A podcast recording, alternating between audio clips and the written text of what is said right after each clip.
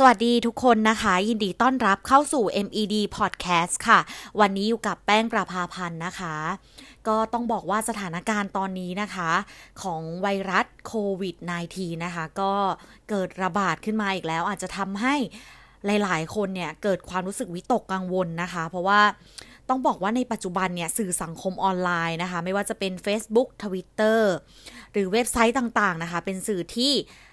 คนทั่วไปส่วนใหญ่เลือกใช้ในการเกาะติดสถานการณ์นะคะข่าวสารต่างๆนะคะได้ง่ายเนาะและการเสพข่าวนะคะบางประเภทมากเกินไปมันก็อาจจะทำให้เราเกิดความเครียดขึ้นมาอย่างไม่รู้ตัวได้เหมือนกันนะคะก็เช่นข่าวการแพร่ระบาดของไวรัสโควิด -19 นั่นเองนะคะที่กำลังอยู่ในความสนใจของคนทั่วโลกในตอนนี้นะคะดังนั้นนะคะวันนี้แป้งมีวิธีที่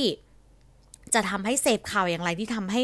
ยังเกาะติดกับข่าวสารได้ตลอดเวลาแล้วก็ไม่ทำให้เราเครียดจนเกินไปนะคะเขาบอกข้อแรกนะคะเราต้องเข้าใจความรู้สึกของตัวเองนะคะ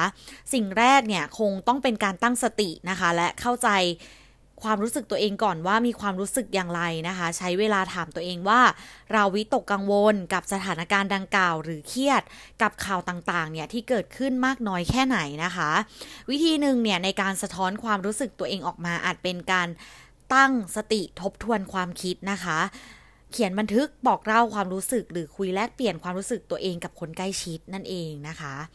ข้อที่2เนี่ยเขาบอกว่าทำชีวิตประจำวันให้เป็นปกติค่ะ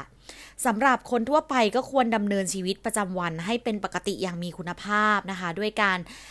เลือกทานอาหารนะคะที่มีประโยชน์นะคะออกกำลังกายนะคะแล้วก็พักผ่อนให้เพียงพอนั่นเองค่ะและเลือกทำกิจกรรมที่ทำให้เรามีความสุขค่ะข้อที่3นะคะเขาบอกว่าติดต่อคนใกล้ชิดนะคะและไม่ข่มกัน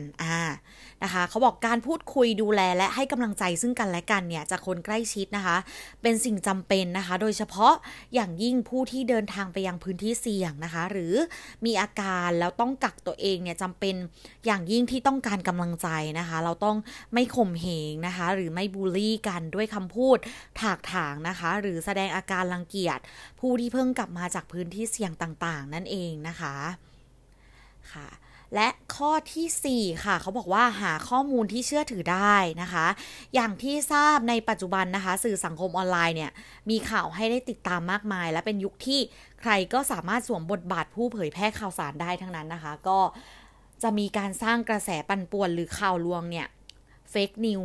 ขึ้นมากมายโดยเฉพาะการแชร์ส่งต่อกันมา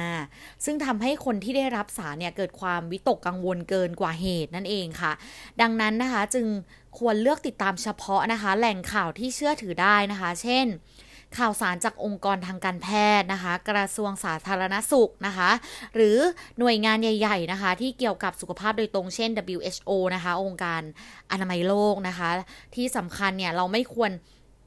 อ่านเพียงข่าวเดียวนะคะแล้วเชื่อในทันทีนะคะควรใช้ความคิดเนี่ยค่ะไตร่ตรองก่อนนะคะในการเลือกรับข้อมูลอย่างถูกต้องด้วยนะคะข้อที่5นะคะเขาบอกว่าจำกัดการเสพข่าวและโลกโซเชียลบ้างค่ะการติดตามสถานการณ์ความเปลี่ยนแปลงของข่าวสารตลอดเวลาเนี่ยข้อดีก็คือทำให้เราได้ข้อมูลอย่างทันท่วงทีนะคะแต่การอ่านดูหรือฟังสื่อต่างๆเนี่ยมากเกินไปนะคะก็อาจจะทำให้เราเนี่ยเกิดความวิตกกังวลมากเกินไปนะคะดังนั้นเนี่ยการวางโทรศัพท์มือถือพับเก็บหน้าจอคอมพิวเตอร์เนี่ยหรือปิดทีวีบ้างถือว่าเป็นสิ่งที่จะทำให้ลดความตื่นตระหนกนะคะและคลายความกังวลลงไปได้นะคะหรืออาจจะแบ่งเวลาในการติดตามข่าวนะคะโดยเลือกเฉพาะตอนกลางวันเพราะในเวลากลางคืนเนี่ยเป็นช่วงที่ควรจะต้องพักผ่อนมากกว่าการติดตามข่าวสารนั่นเองค่ะและข้อที่6นะคะเขาบอกว่าอัปเดตข้อมูลและความช่วยเหลือของหน่วยงานนะคะความข่าวสารเนี่ยและข้อมูลที่มีประโยชน์จากหน่วยงานหรือองค์กรของตนเองเป็นอีกสิ่งหนึ่งที่ต้องติดตามเช่นการประกาศเลื่อนประชุมใหญ่การขอสนับสนุนอุปกรณ์ทางการแพทย์การจัดการด้านป้องกันโรคในหน่วยงานต่างๆนะคะเพื่อที่จะได้ปฏิบัติตัวและวางแผนการทำงานได้นะคะบางองค์กรเนี่ยอาจมีหน่วยจิตวิทยาให้ความช่วยเหลือนะคะหากเกิดภาวะเครียดจากการเสพข่าวเหล่านี้ด้วยนะคะและข้อสุดท้ายค่ะปฏิบัติตามคำแนะนำในการป้องกันนะคะจากบุคลากรทางการแพทย์นะคะสิ่งสำคัญที่สุดนะคะคือการปฏิบัติตามคำแนะนำของบุคลากร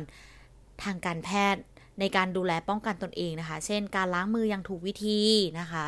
ใส่หน้ากากอนามัยนะคะหลีกเลี่ยงเข้าไปในที่ชุมชนนะคะซึ่งการปฏิบัติตามคำแนะนำจะลดความเสี่ยงนะคะจากการเป็นโรคได้นะคะและเมื่อทำได้อย่างเคร่งครัดแล้วเนี่ยและถูกต้องก็จะไม่ต้องเครียดกับสถานการณ์เกินไปนะคะก็ทั้งหมดนี้นะคะเป็นเพียงวิธีการที่ทำให้ทุกคนสามารถติดตามข่าวโควิด -19 ได้ทันเหตุการณ์นะคะแต่ไม่ต้องวิตกกังวลจนเกินไปนะคะที่สำคัญเนี่ยเราก็ยังสามารถดำเนินชีวิตได้เป็นปกติอีกด้วยนะคะอย่างไรเนี่ยแป้งก็ขอให้ทุกคนนะคะดูแลสุขภาพตัวเองให้ดีนะคะในช่วงนี้นะคะแล้วก็หวังเป็นอย่างยิ่งว่าพวกเราทุกคนนะคะจะ